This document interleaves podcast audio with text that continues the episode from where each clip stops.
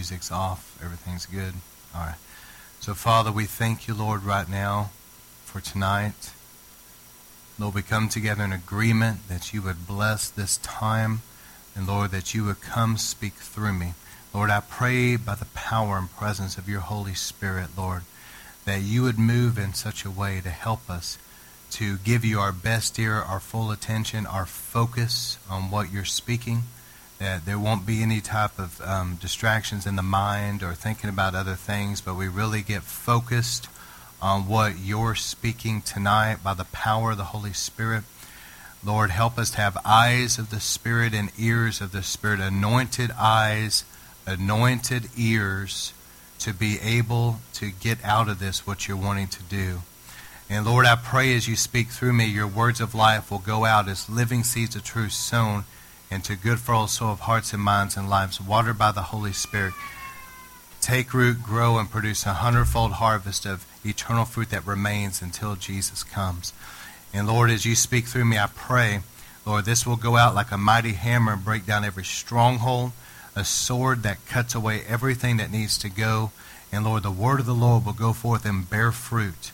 Lord, water these living seeds of truth by your Holy Spirit in every life and cause them to take root, grow, and produce a hundredfold harvest of eternal fruit that remains.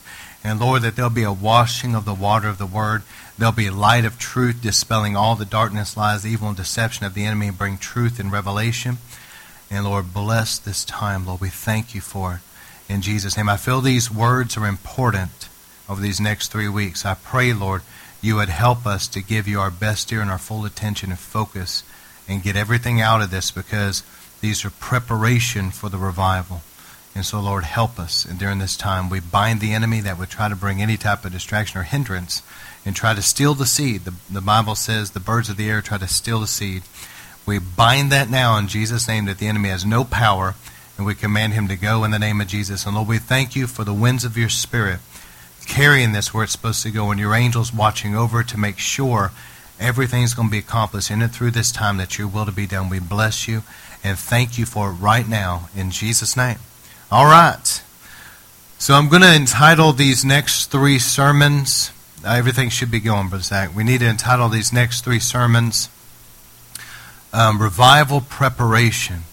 And this will really help you to make sure that we're ready for what God is wanting to do in the coming days, okay? So please give me your best here. Take some notes if something speaks to you. And let me just say about this sermon, this has to do with standing up for the Lord. It has to do with, um, you know, defending um, what pleases the Lord. And I think that this will make a lot of sense to you as we go where I'm coming from. But just to lay some groundwork, let me go through when Jacob spoke a blessing over his um, his children before he died. This was in the book of Genesis. And as Jacob spoke this blessing, it was really powerful. And as he went down through this, here's some things I need to say up front, okay? Number one, Reuben was Jacob's firstborn son. So Reuben should have had the first chance, if you will, to have the priesthood on his shoulders, to have the kingly line like Judah ended up with. He should have had that on his shoulders he should have had um, that firstborn blessing, if you will. You remember how there was a double portion there. But Reuben made a very huge mistake. He ended up going to um, Bilhah, which was one of Jacob's wives' um, concubines. Okay, he went and he, he slept with her, and the Bible says Jacob heard about it. And Reuben when he sinned like that, he dishonored his father, he dishonored the authority over him, and he sinned. And whenever it was time for Jacob to bless his children, he started with Reuben, but he spoke over him that he would not reach preeminence, but rather that he would just be simply dispersed in Israel. And it's sad because you never really hear anything great about the Reubenites in the Bible. And that's sad because this was Jacob's firstborn. there should have been a double portion. There should have been blessings. There should have been a powerful move of God there. But instead, it did not take place.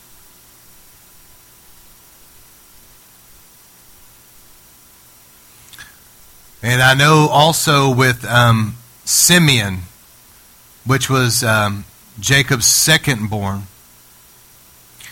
Simeon, can you turn that down for some reason? That's up right there, please. Turn that down. Mom, can you do it? You know how. Thank you. Simeon was Jacob's second born, and Simeon should have had also um, some kind of preeminence there. But Simeon, the Bible says this in Genesis 49, verse 5 if you remember the story, their, um, their sister, Jacob's sons, had this one sister, Dinah, and she was a part, she went over, they were living by the Shechemites, and those people, um, one of the sons there, the king took advantage of her and slept with her and defiled her. It was basically a rape. And Simeon and Levi got so angry and they deceived the people there.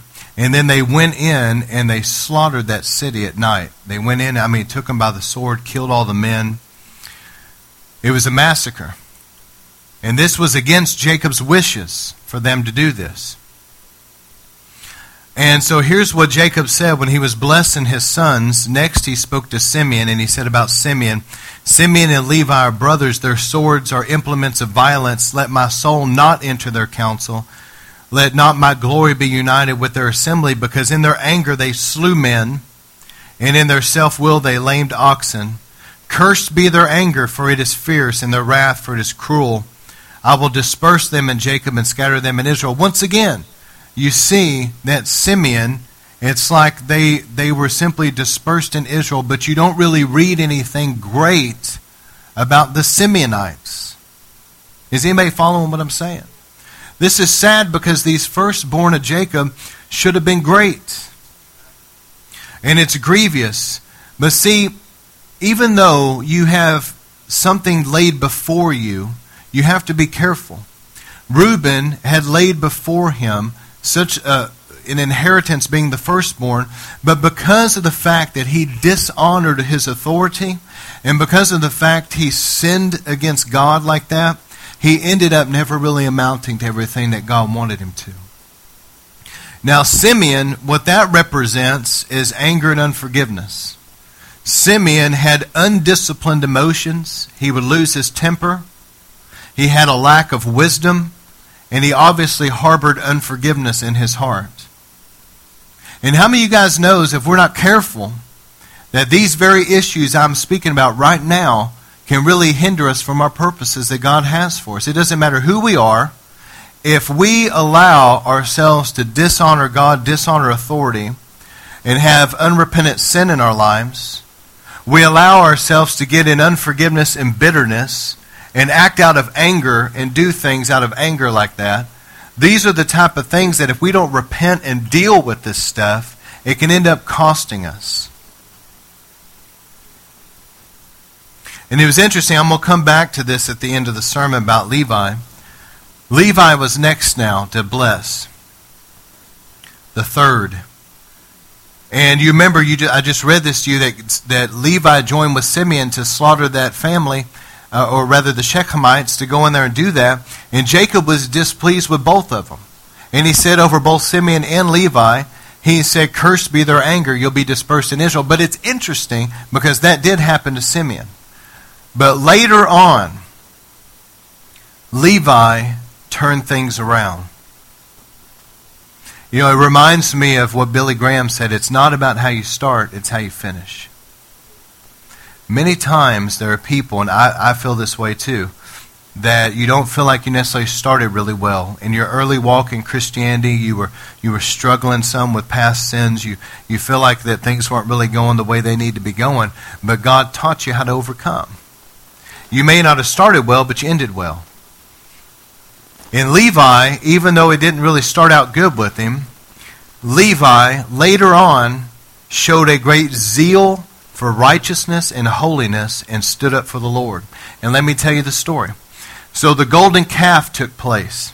You remember how Aaron, the people brought the stuff to him. And when Moses came down and confronted Aaron, listen, Aaron said this. He goes, Moses, I don't know what happened.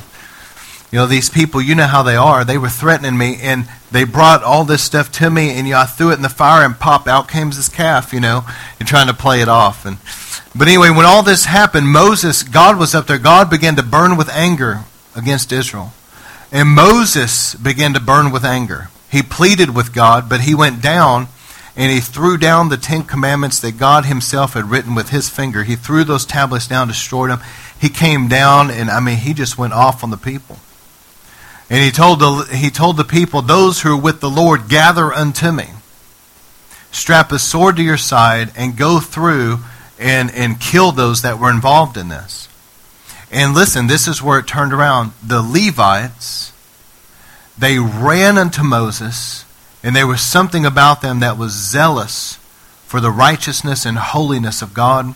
And they strapped a sword to their side, and they began to go through the camp, and they began to kill all the people that were involved in that, including family members. And God saw that. He saw their zeal. And there were 3,000 that died. And I believe that that's when things began to turn for Levi right there. Because when it came time that God needed a tribe that he could place the responsibility of being able to carry the ark on their shoulders, to carry his presence. He needed a tribe that he could trust that would go into the Holy of Holies, you know, Aaron's descendants, and that would make atonement for the people. Those that could go in and keep themselves pure and go in and burn incense unto him daily and keep that morning and evening sacrifice going. He needed a tribe he could trust. It didn't start good with Levi, but Levi began to turn the thing around because something happened in this tribe that they began to have a zeal for God's righteousness, His holiness. And they, they stood up for the Lord. And I'm going to explain this here in a moment. I want you to remember these. As I talk tonight, I want you to remember these attributes. Reuben, he dishonored God. He sinned. He didn't deal with it. Simeon, he lost his temper. He held unforgiveness. He would do things he shouldn't have done, that anger. But then Levi, Levi began to turn things around in, in his tribe later on. All right, here's, here's Judah. So Judah we know the story that he, later on, as he had children, that there was a woman, Tamar, that was of the Canaanites, that married one of his sons, and he died, and then his other son was supposed to marry her and produce offspring, and then he died. And Jacob was afraid to give his third son to her, afraid that he would die. And um, Jacob withheld that, which was not right for him to do. And to make a very long story short, Tamar tricked him. She, she knew he wasn't going to um, give his son to her like he should over time. And so she pretended to be a prostitute, and Jake, uh, Judah himself laid with her, and she conceived. And when he found out, he didn't know it was her, but when he found out that she had conceived, he began to get very angry, and he was going to have her killed because he thought that, you know, she was being unfaithful to his family. And whenever he came to her, she had uh, taken some of his, his staff and and um, insignia and showed it to him, and he realized why she did it. And here's the thing that made Judah great. Even though Judah was not right about some things, and he definitely made some mistakes in this, he humbled himself and he repented. Y'all hear what I'm saying?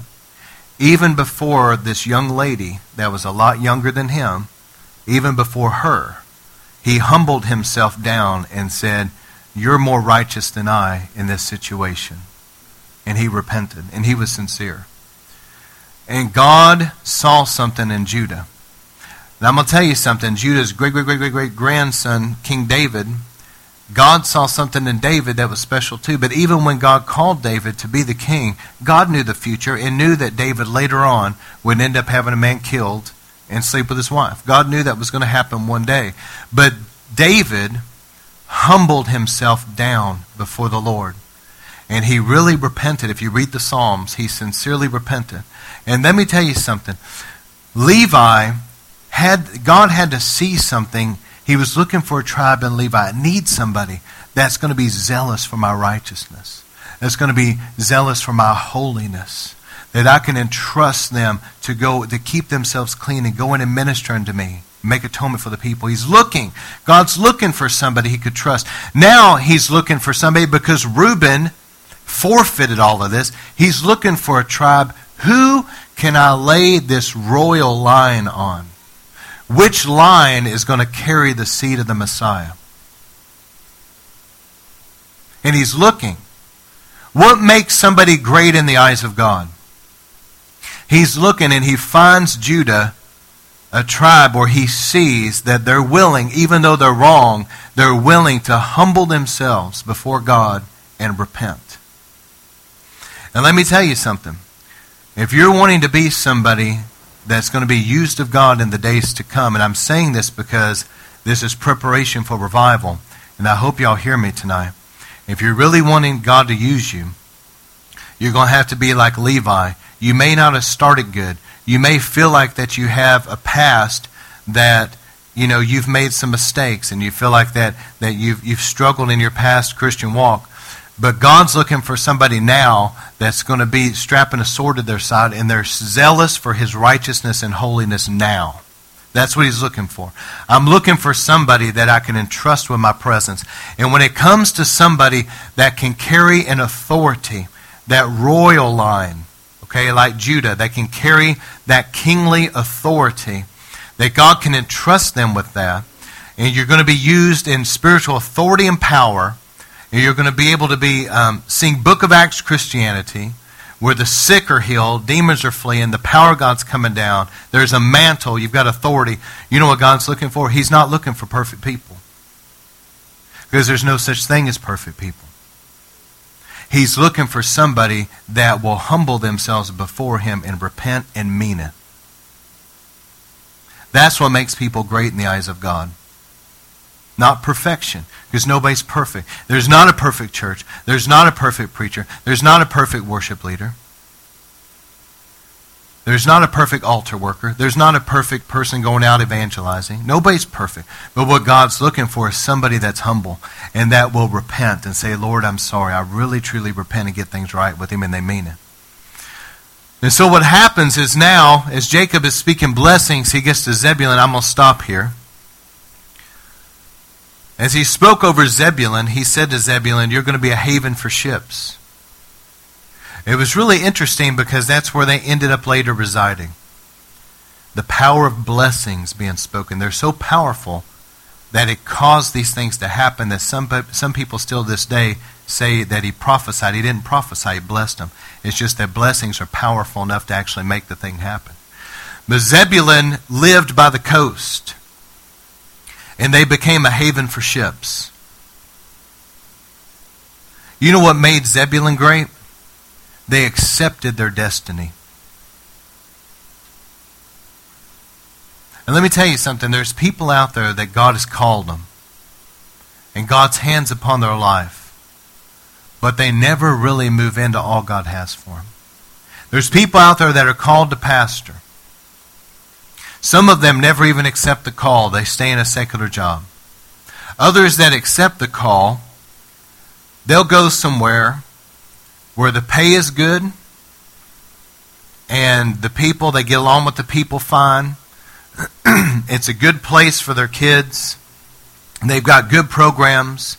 It's got a good retirement set up for him. And so, therefore, you know, it's kind of like, well, you know, God's called me to do this, and, I, and he ends up settling into that place. But deep down, he knows that this isn't really what God's called him to do. but rather, he's settled into something that's comfortable.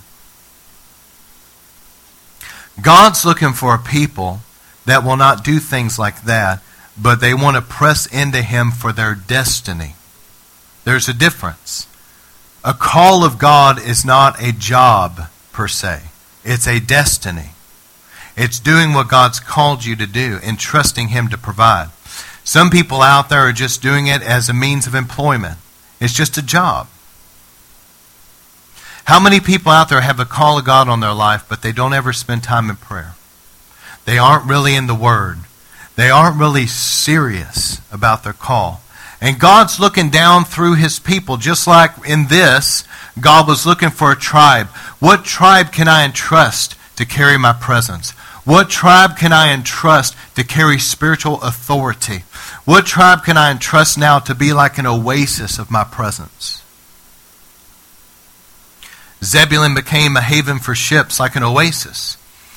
And even, you know, prophetically, even in Jesus' day, the book of Matthew bears this out and says that Jesus went down to the area of Zebulun to fulfill what Isaiah the prophet said that these people have seen a great light.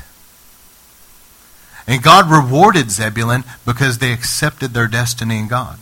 That's what they were called to do was to be a haven for ships and an oasis. And if you will accept your destiny in God and be serious about it and not compromising. okay, so I'm called to preach, so then you go look for some kind of comfortable, cozy little job somewhere, that's not necessarily fulfilling your destiny in God. But if you will accept your destiny in God, the road may be very challenging, but God will make you an oasis, a haven for ships where people can come and there's something that's there in the way of the presence and power of God for people to be refreshed.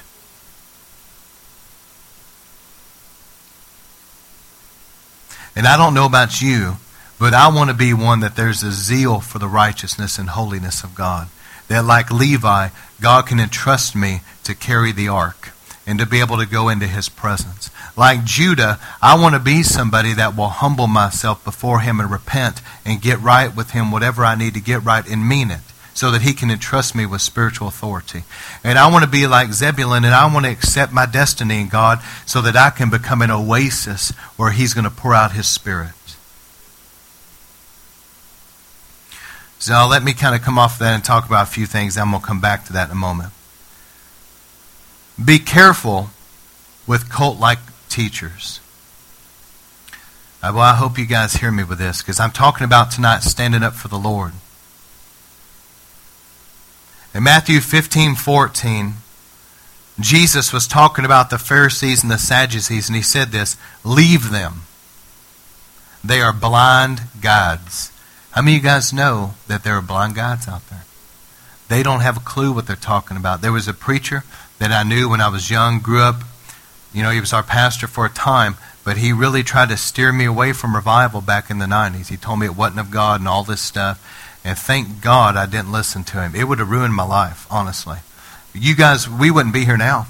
There would not be a revival going on in my life, and there certainly wouldn't be this here today. You got to be careful who you're listening to. Not everybody knows what they're talking about. Jesus said, if the blind lead the blind, they both fall into a pit. Everybody is following. Steve Hill always said that everybody's following somebody, and that's true. Everybody is to a degree. You're following somebody. Make sure the person that you're following and you're looking to for spiritual guidance knows what they're talking about. Make sure that they, they're a person of prayer, they're in the Word, and they're preaching the truth, and they're a man or woman of God. Because not everybody is. Matthew 7 6.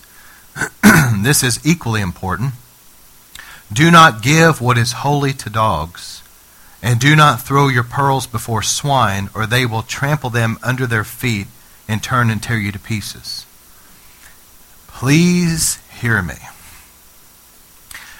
What God does in your life will be so precious and treasured to you, but it won't be to everybody else. Please hear what I'm saying. There are some people out there that have no filter and no wisdom. They blab everything. Whatever's going on, whatever God told them, whatever they saw, whatever they experienced, whatever, they just blab, blab, blab, just blab their mouth everywhere to everybody, just indiscriminately. And let me give you an example.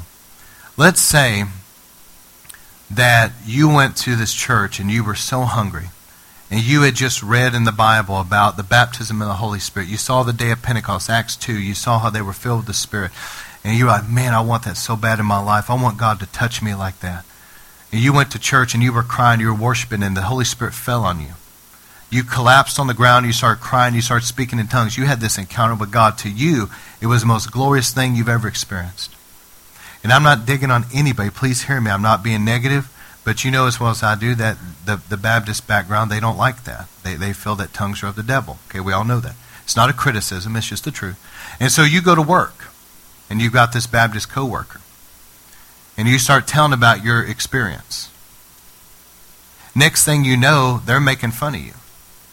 They feel like it was demonic and stupid and emotional, and now they've got other people in the break room sitting around laughing and pointing at you, making fun of you. Now, was that God and was that wisdom, or was that casting pearls before swine? What I'm trying to say is not everybody's going to understand what's going on. And you got to use wisdom. There's people out there, believe it or not, guys, listen to me. There was a man during the Brownsville revival, I believe his last name was Wilhite, but I could be wrong. But he was a principal. And at this school where he was the principal, God had just totally touched his life in this revival. I mean, he was so on fire for God. Some of you guys may have saw this story. And the students were going to the revival at Brownsville, and they were being so touched. I mean, God, they were getting sin out of their life. They were getting on fire for God. They were going to school and witnessing to their classmates. And I mean, the Holy Spirit was falling in the school. In fact, I'm just telling you how powerful this was in different places. This revival was so powerful. You guys know as well as I do that young people aren't going to do something like this because, you know, young people tend to, to be a little insecure about um, doing something that would make people point at them and make fun of them. But there were kids that were being so touched at school, they were weeping. They were falling on the ground at school, okay, shaking under the power. That's how powerful God was moving. And other students were seeing this and they knew it had to be God. Anyway, they started, some of them would go to this principal and they were asking him, and he was, you know, once you ask, okay, and he was he was telling them about Jesus. They were getting saved. They were even young people in his office that were getting healed. They would come to him with they were sick. and They would ask him to pray for them. He'd pray for them. They'd get healed. And some of them would come to him and go, Listen, my friends got saved at the revival. I want to go. My parents don't care anything about it. And so he would, you know, get a group of them together, take them to the revival.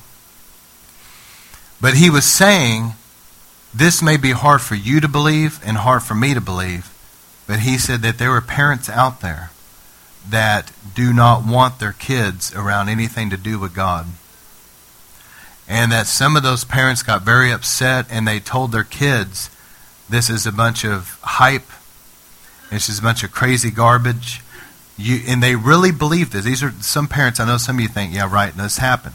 Some of these parents wanted their kids to be out messing around sexually and partying and doing other things because they felt that's what normal kids do. And then by them being on fire for God and wanting to go to church all the time, that somehow they had gotten all, you know, weird, hyper spiritual. That's horrible. But that's the way some people are. And I'm trying to tell you be careful. God may give you a precious dream or a vision that you have you may see some kind of vision. You, you have some kind of powerful encounter with God. But don't expect everybody to really value and appreciate what God did for you. Be careful not to cast pearls before swine and give what's sacred to dogs. And let me say this too God can't trust people with spiritual authority and with revelation that, that are blabbermouths that just go around telling everything. If you were the CEO of a company and you had very sensitive information, would you tell that sensitive information to somebody that worked for you that you knew that they would blab it to everybody?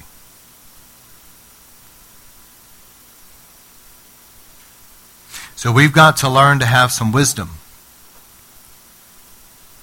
Be careful who you're following and be careful that you're not telling people things that is going to cause you unnecessary persecution and rejection in your life. But be careful who you're following. Let me read some of this. There's some people out there. I'm trying to prepare you for revival because revival's come to America, and this ministry is going to see a revival. And every revival in times past, historically, all of them have had critics. And if you think that us seeing a move of God and we're not going to have critics, it doesn't work like that. And so I'm trying to prepare you for things that are coming. So there are people out there that they act like they're the only ones preaching the truth. They'll have people kind of around them that will say things to them like, you know, you're the only one that's telling it like it is, you know. And they, they've got, they live in some kind of a strange place mentally where they feel like they've got all the answers. And anybody that they don't agree with out there, they want to criticize them and tear them down and destroy them. These are the critics. They throw around words all the time. I mean, all the time. False prophet this, false teacher this. About people that are not necessarily that. But they use those words all the time. I mean, pretty much everything they write, that's going to be somewhere in it. And they're all about tearing others down. They act like there's some kind of a spiritual watchdog. But see, here's the interesting thing. A lot of times, the very people that are always saying, false prophet this, false teacher this, major deceiver this, false revival this, da da da da, you know, they're the very ones that you don't need to be listening to. And let me explain to you why. Jesus said, I send you as the lambs among the wolves. They have the nature in them, spiritually speaking, of the wolf. They're wanting to attack God's people and tear them to pieces. What does a wolf do? A wolf circles the sheep and wants to attack the sheep and rip them to pieces. They're the ones that are carrying the very nature of the wolf. And then they go around crying wolf all the time about everybody else.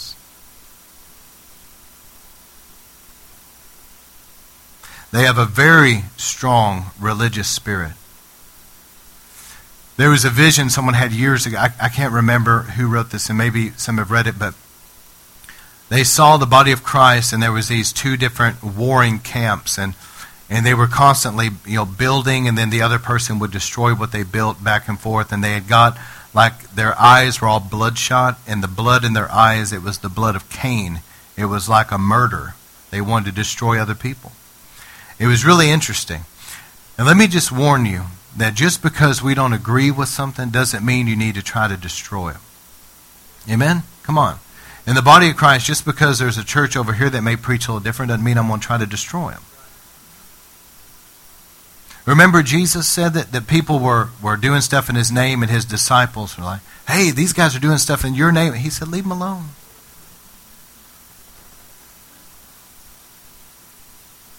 A strong religious spirit, strong religious spirit, has to do with unrighteous judgment, criticism, fault finding, always wanting to debate and argue. And they want to destroy what they don't agree with. They also want to take people backward.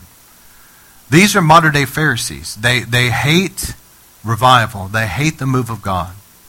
They'll use the Bible, but they use it in a way that's twisted. Like the way Satan did Jesus, remember? Throw yourself from the temple. Doesn't the Bible say yada yada? But he did it in a perverted, twisted way. They'll use the Bible, but it's got that religious twist on it to oppose revivals. If they had it their way, everybody would be exactly like them, dead, dry, sterile, in a dead, dry place, spiritually in a dead, dry church, where everything's just ritual and form. Extreme legalism, focusing on the outward, and man structured services. You know, we have a general pattern here, you know, but the Holy Spirit, I'm always like, Holy Spirit, whatever you want to do.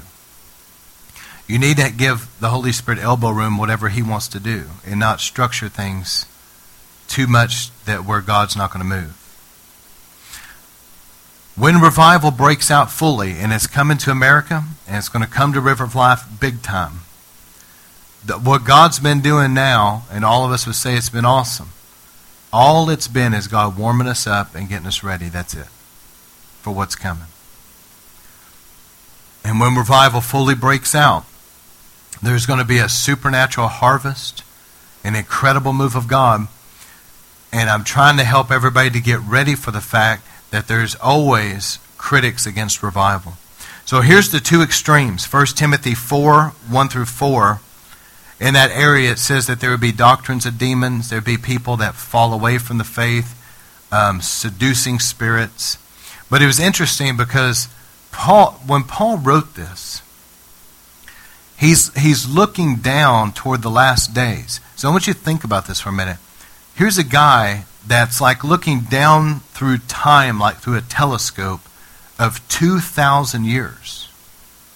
And he's predicting in the latter days that there was going to be a falling away of the faith, from, for some, falling away, and that there would be doctrines of demons seducing spirits. He said that there would be people that are misrepresenting the Lord. They have a seared conscience, they're hypocritical liars. And then he goes on to say something really interesting.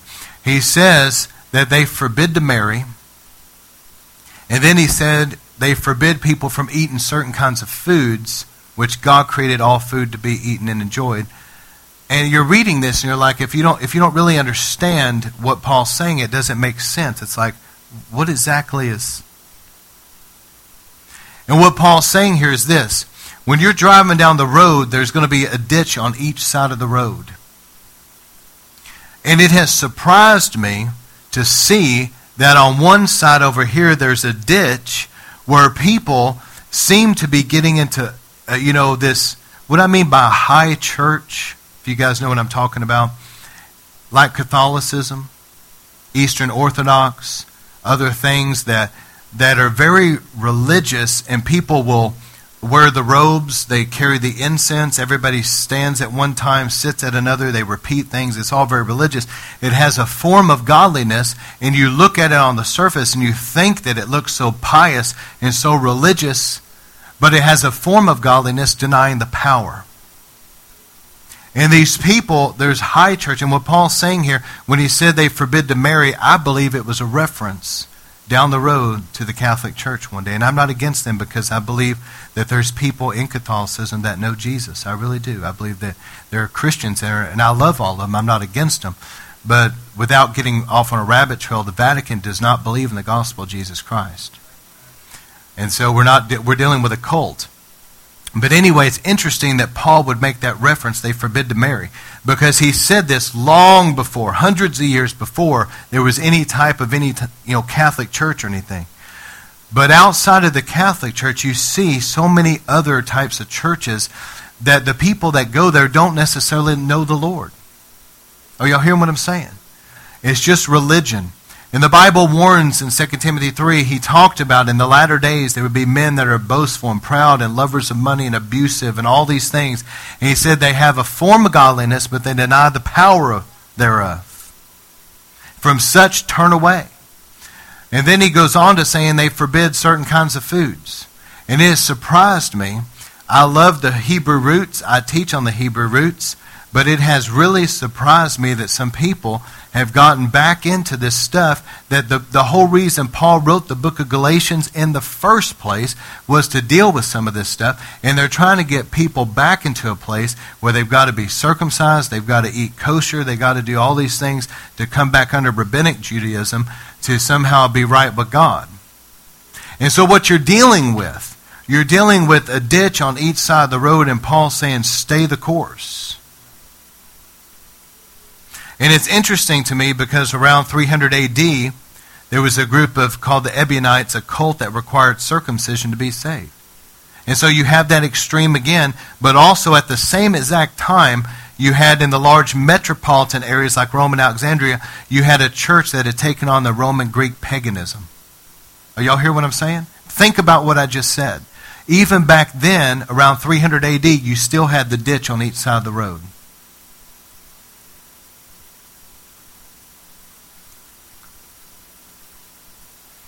So be careful who you're following, that they know where they're going. They need to know the Lord. They need to have um, good doctrine in these latter days. They need to know the power of God. They need to know. You know, the thing is, there are people out there that they don't even know the Lord at all. They're not born again. I remember hearing a preacher talk about how he went to Egypt, and there was this guy whose name was Mark, and and he was kind of surprised. You know, he's like, it's in a Middle Eastern name. It's definitely a Christian name. He said, yeah.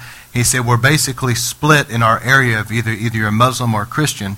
And so I was born to a Christian family. And his concept of Christianity had absolutely nothing to do with being born again, had nothing to do with a relationship, had nothing to do with scriptural knowledge. He just simply, by virtue of the fact that everybody in his village was Christian instead of Muslim.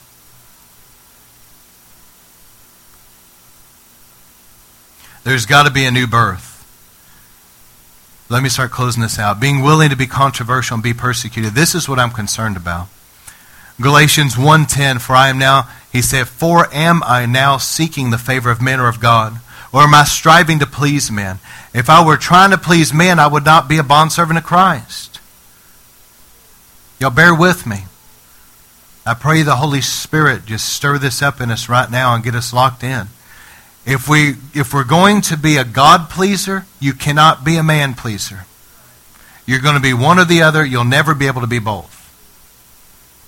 In Luke 6:26, Jesus said, "Woe to you when all men speak well of you, for their fathers used to treat the false prophets in the same way." How many knows if everybody likes you, there's a problem?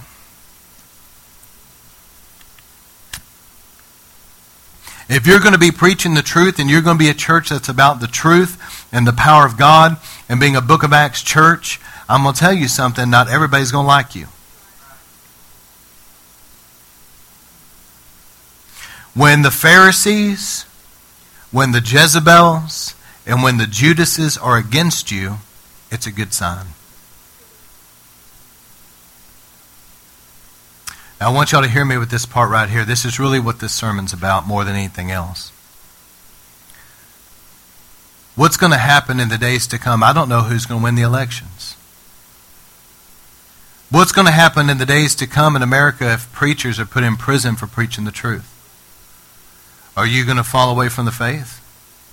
Is all of a sudden now it's too dangerous to go to church, or you're just going to stay home? We're going to have to make up our minds that come hell or high water, come Jezebel spirits, come spiritual warfare, come persecution from the government, whatever comes our way, we're going after God. And I'm concerned a lot of Americans don't understand that. What's going to happen if it becomes illegal? And we have to go underground. See, a lot of churches, even now, under just the pressure of being politically correct, will wimp out and be a bunch of sissies and will compromise the Word of God now when it's not even hard. The only thing that's going to happen to you if you speak the truth now is some people won't like you. Whoa, you know, wow. You know, what's going to happen whenever you're going to go to jail?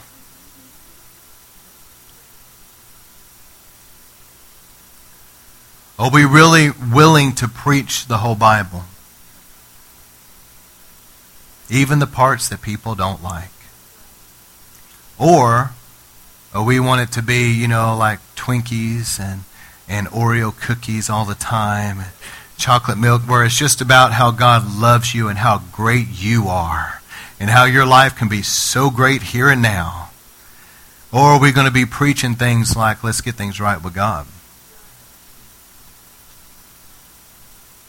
Are we willing to be Book of Acts Christianity, the very church Jesus Christ planted? This God dropped this in my spirit a long time ago. The Lord showed me that when Jesus physically walked the earth, that he called 12 to be with him. He personally discipled them for three and a half years. And then when he left, he told them, You go into Jerusalem. Those men planted the early church. This early church you read about in the book of Acts is a direct result of the ministry of Jesus Christ. This is the church he planted in the earth. And what a far cry most of Christianity is from that. And God put in my spirit a long time ago, get back to Book of Acts Christianity. All right, so here's what I want to ask because I'm, I'm concerned about this in a very sincere way. Are you really willing, River of Life, everybody here, are you willing to be controversial and misunderstood? Because, see, let me tell you, Sandy and I have been through enough now. You know, you get under an anointing up here, and sometimes you don't mean to, but you sound a little bit like John Wayne or something, all right? So let me just make sure I'm saying stuff the right way. I mean it. I want to make sure I say the right way because Cindy and I really do love everybody deeply. We really do. We talk about that sometimes as we pray at night, how thankful we are for such a wonderful church, and we mean it. And I thank God every day for our church. I thank God for you and, and everything He's given us. Okay, so this is from, you know, but anyway, down the road, I have seen people in the past I would have never thought in a million years would turn out like they did. But something of the devil slithered into their life. They got weird. And they turned against us. And what I'm trying to say is when spiritual warfare comes, if this was to happen to somebody else in River of Life, we love you and we'll forgive you. But the only thing that's going to accomplish is you being removed when the Holy Spirit is fully, you know, being poured out. You're not going to be here to enjoy that. But Sandy and I are still going to be going after God. So what I'm saying is if somebody gets bent out of shape and they get ticked at me and all of a sudden now they got a problem with some of this stuff I'm going to be talking about, the only thing that's going to accomplish is them ended up being offended and leaving, but we're still going to be preaching it. we're still going to be praying for people. We're still going to be serving God with or without people. That, you know. And what I'm saying this as a loving warning be careful that it doesn't happen to you. Sandy and I have seen people, and this is the truth, she'll know that I'm not exaggerating, people that their lives were totally changed in our ministry. They were physically healed of stuff that was serious. They, they mentally, emotionally were healed. Their whole lives were totally transformed. But something got in their life that they had such an arrogance and such a defiance and such a rebellion that this is not an exaggeration. Even my wife and I would try to talk to him. My, my wife was crying trying to talk to him, and they're looking at each other, snickering and laughing. Okay? That type of stuff. That type of stuff has happened, and you think, how can that get to that place? That somebody's had such a personality change. Be careful that the enemy doesn't get in your life and start changing who you are. And here's how a lot of times he'll do it a religious spirit will attack and get people confused. Here's just a quick list. This isn't exhaustive, but here's some things that are controversial. But I'm not going to back away from them. I've never really been, by the grace of God, I've never really been one to back away from being controversial if I believe it's the Word of God. And one of them is, is the deliverance ministry. I have seen a lot of people, by the grace of God, over the years that have been delivered of things. Where would some of you be? Where would even some of the people that's betrayed me be today if they didn't get delivered of stuff? But I'm not going to back away from deliverance. And so here's the thing. When revival starts raging, y'all hear me, everybody give me your best. And When revival really starts raging, things start opening up, and all of a sudden that harvest starts coming in. And now the messages and what is going on is starting to get more known. Now, without us meaning to, this is starting to, the sacred is starting to get to the ears of the dogs. The, the pearls are starting to fall around the swine. and the critics out there are starting to hear about what's going on. And, and some of the things that they're going to attack, I'm just telling you, they're not going to like the deliverance ministry. And they're going to have an issue with the fact of Christians getting set free, which I'll never understand. Don't ask me to understand why people don't like others getting free, but they don't. And so just be ready for that. And let me explain it to you. Listen to me. Whenever I got saved in January 95, I really gave my life to the Lord. I moved to Dallas. And I was working at this job, and the people there were from a certain background that they did not like tongues and they did not like the baptism of the Holy Spirit. And they really gave me a hard time about it. And, I, you know, I just didn't agree with them. I didn't make a thing about it. They made a thing about it. They kept on, you know. They wanted me to agree with them. I was like, you're just wrong. And I was just, you know, so you're just wrong. I, and so finally I got tired of it. And so I said, you know, I'm going to go look in this for myself. And I just did this on my own. But I decided I was going to write like a, a, a, personal thesis on this, you know. And I began to go through the Bible and I studied the thing out. I wanted to know. And finally, when I was done with it, I typed the thing up. And this was back in days of Windows 95 or something. So you know I really worked hard, amen. And I, I typed it up. And, and I was like, you want a copy of it? And they didn't want to, you know, they didn't want the truth. They just wanted to argue with me. They just wanted to believe what they want to believe, and they didn't want the truth. And they left me alone after that. Because how many knows if you write a thesis?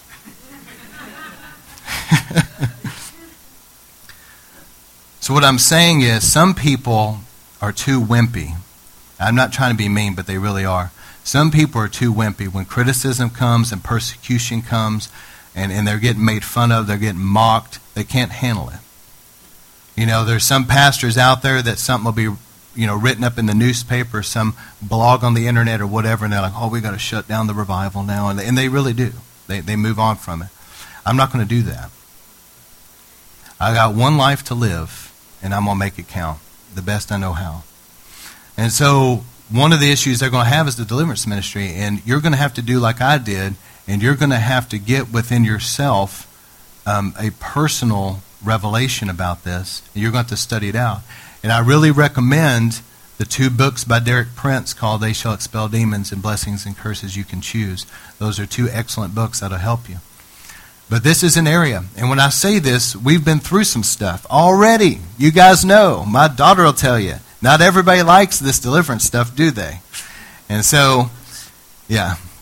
Here's another one the power of God. I would say the majority of the people that have come through River of Life and not stayed, and maybe they had a problem or whatever, the overwhelming majority, probably 90%, had to do with the power of God. But I am not going to say, Holy Spirit, just stop moving because there's these little religious people down here that don't like it. I'm going to keep going after God and they don't like the power of God. They don't like the gifts. They don't like people getting touched by God. And it just, you know, for whatever reason. And be ready for that. Be ready for the persecution. Some people can handle it, some people can't, you know. And um, my wife and I love everybody deeply. You got to understand, none of this I'm saying is from a wrong perspective. I hope I'm coming across right, yo. But I don't have my faith horizontally. I have my faith vertically. He is going to make a way. He's going to do what he said he's going to do. I'm just telling you that he's spoken to me. There will be a move of God and there will be a harvest for this ministry. And whoever is here when it happens is here. I'm not going to worry about it. And then the rapture. And this is a weird one to me because when I grew up, everybody believed in the rapture all denominations, man. It wasn't like there was some that did, I mean, well, some didn't, but I mean, the overwhelming majority of all Christianity, by and large, believed there was a rapture. And so when I got a little bit older and, and all these people started getting weird, I'm like, what in the world? But what happened is, it's First Peter, man. Peter predicted it. He said, There will come a time in the latter days that there will be scoffers and mockers that will rise up, saying, Where is this coming of the Lord that you speak of? It's a fulfillment of end time prophecy. And Jesus said in the latter days, deception would be on the earth. In Matthew 24, he said, Watch out, nobody deceive you. So Satan knows that one of the next big events to happen is the rapture. And so what's Satan doing? He's trying to attack that doctrine. And so I believe in the rapture, and I believe in a pre trib rapture. So you better study this out for yourself because as much as Pastor Scott loves everybody, that's going to be what I'm preaching 10 years from now. I'm just telling you. And some people don't like it. And you'll Perry Stone, if you want to do a really good study on this, Perry Stone has an excellent teaching on the rapture. You can look it up on his website and get it. It's excellent. I think you can get it an audio or a video, but it's awesome. And he has like a book. And, uh, you know, anybody that sincerely went through that whole thing with him, I mean, I think Christopher went through it. I mean, was it like six or seven long teachings? I mean, this is, he goes in depth. There's like a little booklet that goes with it, okay? by the end of it, if somebody was really humble and listened to all of it and then they still didn't believe in the rapture, they're just not going to believe in it. You know, I mean, they've made up their minds. They're convinced that they're right and they're just not going to believe no matter what. Because once you get to the end, you're thinking, okay, there is a rapture. Another one is faith and believing God for miracles. I'm going to be preaching that till I'm old. I'm I believe God. I believe in faith and I believe in miracles. And I remember years ago, I was teaching, there's a book, the Bible Faith Workbook by Kenneth Hagin, that's excellent. I recommend everybody read it. But years ago, I was teaching a Sunday school class along these lines at a church. And there was a guy there that started giving me problems. He got mad because I was teaching on faith and healing. And again, It's just one of those things. It's like, why do people not want to believe that God heals today? But there's people that don't. And what it come out, he really gave me a hard time about it. He would try to argue with me while I'm preaching. But what it came out at the end was that he had a, a sister or something that he prayed for that didn't get healed. And so now he's against the healing ministry. He's against faith. and it's like, man, you can't base doctrine on your little personal experiences in life. What would happen if I based all my doctrine on stuff I'd just been through and not the Bible? Man, you got to base your doctrine on what the Bible says. But some people do not believe. They believe, uh, it's called cessationism. They believe that everything died with the early church, and they don't believe God moves today. Isn't that sad? To me, that's a pitifully sad view. You're, you're basically on your own. I mean, you got saved, you know, and that's it. I mean, you might as well not even pray about anything. Anything ever happens in life, you just better bear it up, you know. And that's a sad view. All right, then here's the last one. The Hebrew roots is kind of recent. You know, I asked you guys, that's why I asked you guys to read that book. As I wanted you to understand from a biblical perspective. This is something that's controversial and misunderstood in some places. And so just be ready. Because down the road, as revival's raging, and here's, here's really what I want to get to Luke 40, 14, 27. Whoever does not carry his own cross and come after me cannot be my disciple. For which one of you, when he wants to build a tower, does not first sit down and calculate the cost to see if he has enough to complete it?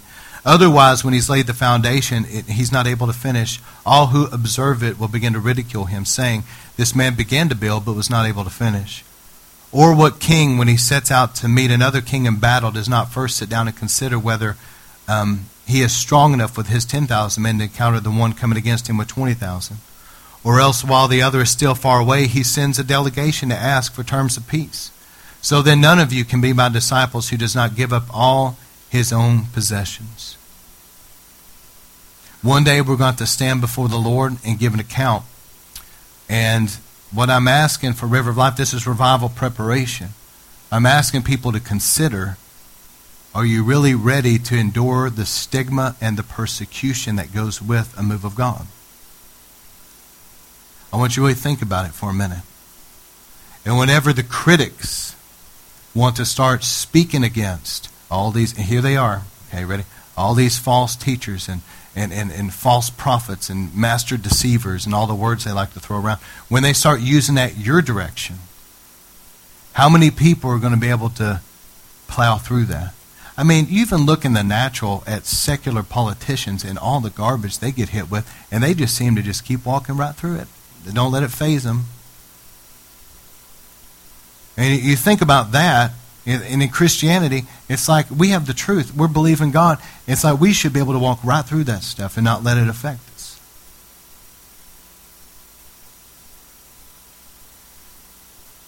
And I've done made up my mind I'm going after God. And my faith is vertical. I've been with the Lord. God spoke to me about things to come. I've already seen it. I know it's coming. That's, that's not an issue. I'm just trying to get people ready for what's coming. This, this move of the Spirit among us has just been to prepare. It's just been warming us up. It's getting things dealt with. It's been deeply consecrating our lives. You know, God's been preparing us. We've been preparing us through the altar ministry and, and people that have been soaking in God's presence for, for long periods of time. God's been touching you. God's been dealing with sin in our lives. All everybody dealing with it. You need to repent of this. You need to deal with this. You need to humble yourself. And God's been getting us ready. He's cleaning us up. He's, he's preparing a wineskin so that He can pour out His Spirit. I'm telling you, there's something coming. And I can smell the rain and I can feel it. I don't believe it's far off. And the Lord's going to say, Cast your net on the other side. It's going to be a supernatural harvest. But when that comes and the spiritual warfare starts coming, I want you to be ready.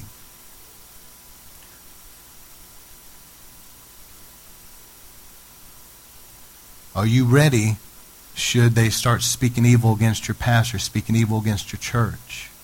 People are making fun. Can you handle that? It doesn't bother me. I have nothing to lose. A dead man cannot get offended when you've given up everything. You don't have anything. I remember Rodney Howard-Browne said that. He said, I just don't have anything to lose. I don't either. I mean, what are they going to take? My reputation? What reputation? what are they going to take? There's nothing really to lose. Even if they kill you, you go to see Jesus. And that's worst case scenario. You really have nothing to lose.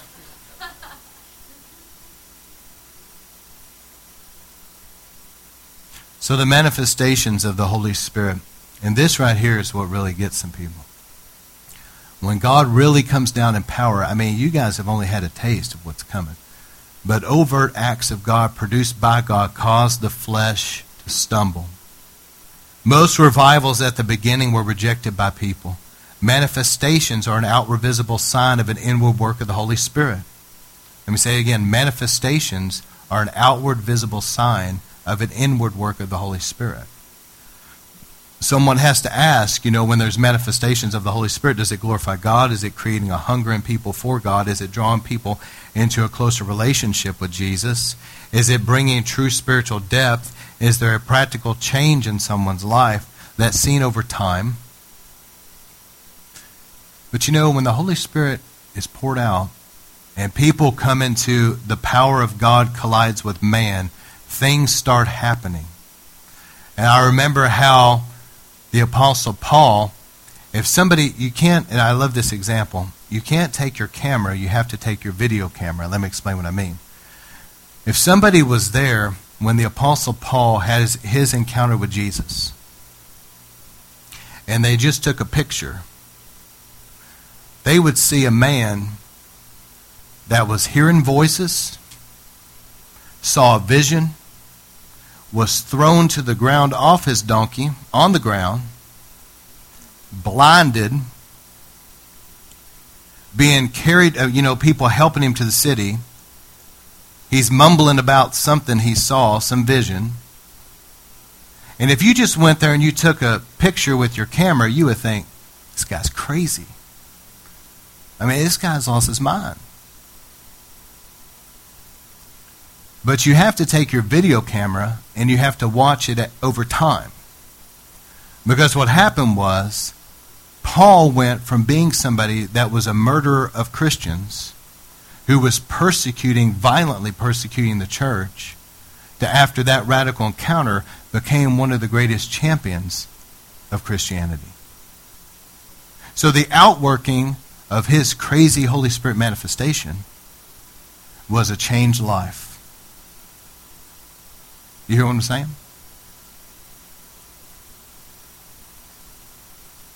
And today, if somebody had an encounter like that at church, they came out, they were, think about it, they were thrown to the ground and blinded for three days. People helped them home. They're blind. People help them home. How many people out there would say that's straight from the pit of hell? That is not God. That's the devil, man. You need to stay away from those crazy people. You said you, you saw Jesus. You heard him speak to you. Those people are crazy. You get away from them. But yet, what Paul experienced was real. It was God, and his life was changed.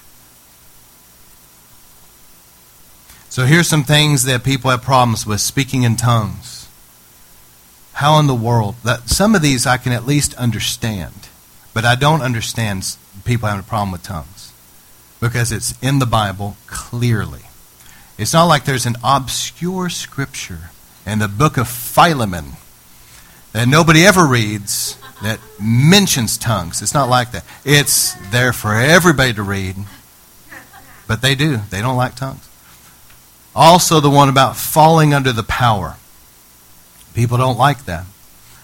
My favorite story about people falling under the power, because it is in the Bible in multiple places. Here's several scriptures.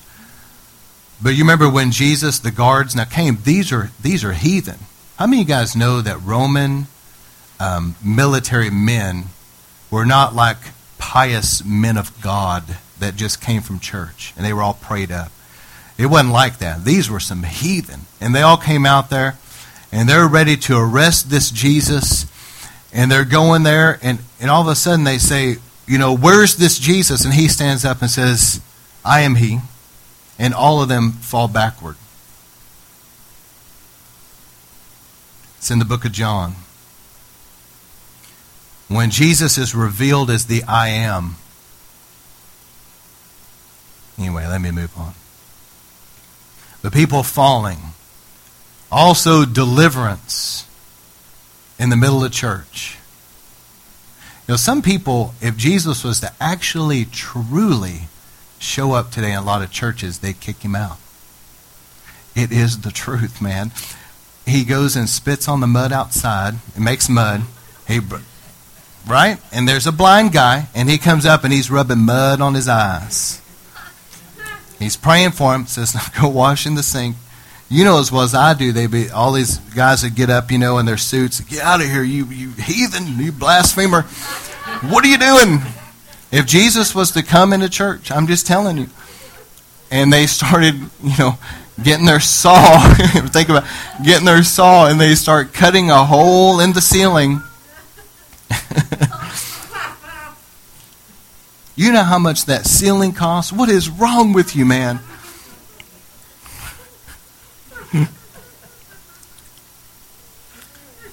they would run him off. They, re- I'm just telling you, man. The the church of today is so far removed from the early church. It's very, it's sad. When revival comes and it in church actually looks like the early church, it just is normal. They think, oh, that's a bunch of crazy stuff over there. Man, stay away. And it's like, man, it's just what you read in the Bible. But imagine deliverance from demons, right? This is another. So Jesus comes into a church service, and all of a sudden, Sister So and so starts shrieking with a demon, right? And he's casting it out. What do you think they're going to do? Man, this guy needs to get out of here and take these crazy people with him. But deliverance from demons happened in the church. Luke 4:33. Jerking, shaking and trembling. Trances. What would happen today if Peter walked into a lot of churches? I was on this rooftop. I was hungry.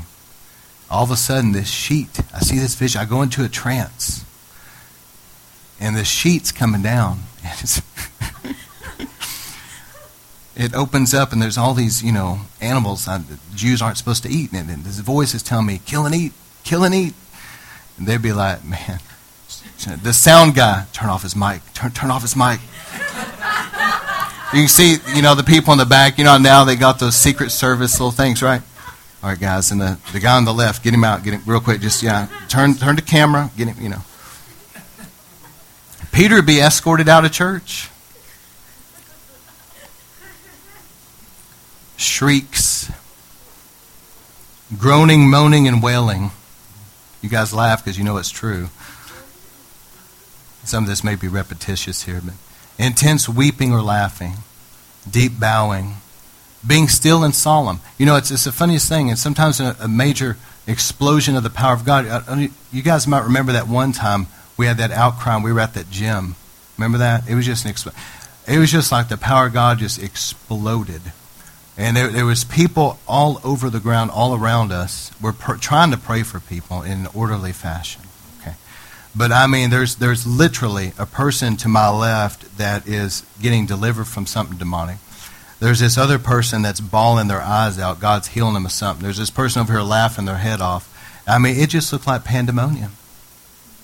But at the end of it, when everything calmed down, there was testimonies like you would not believe from everywhere. Drunk in the Spirit. Visions and dreams. People confessing sins and making things right with God. And there, there's a good Holy Spirit manifestation. You know, some people love the falling and the laughing and the crying and all that. Well, what about repenting of our sin? And making things right with people, going to people you've wronged, making it right. Major healings and miracles. This is not necessarily an exhaustive list, but this will give you an idea. But when the Holy Spirit comes, it's just an explosion of power. And people's lives are going to be changed. And some of you have already experienced many things. Some of you in the sound of my voice have been healed of something.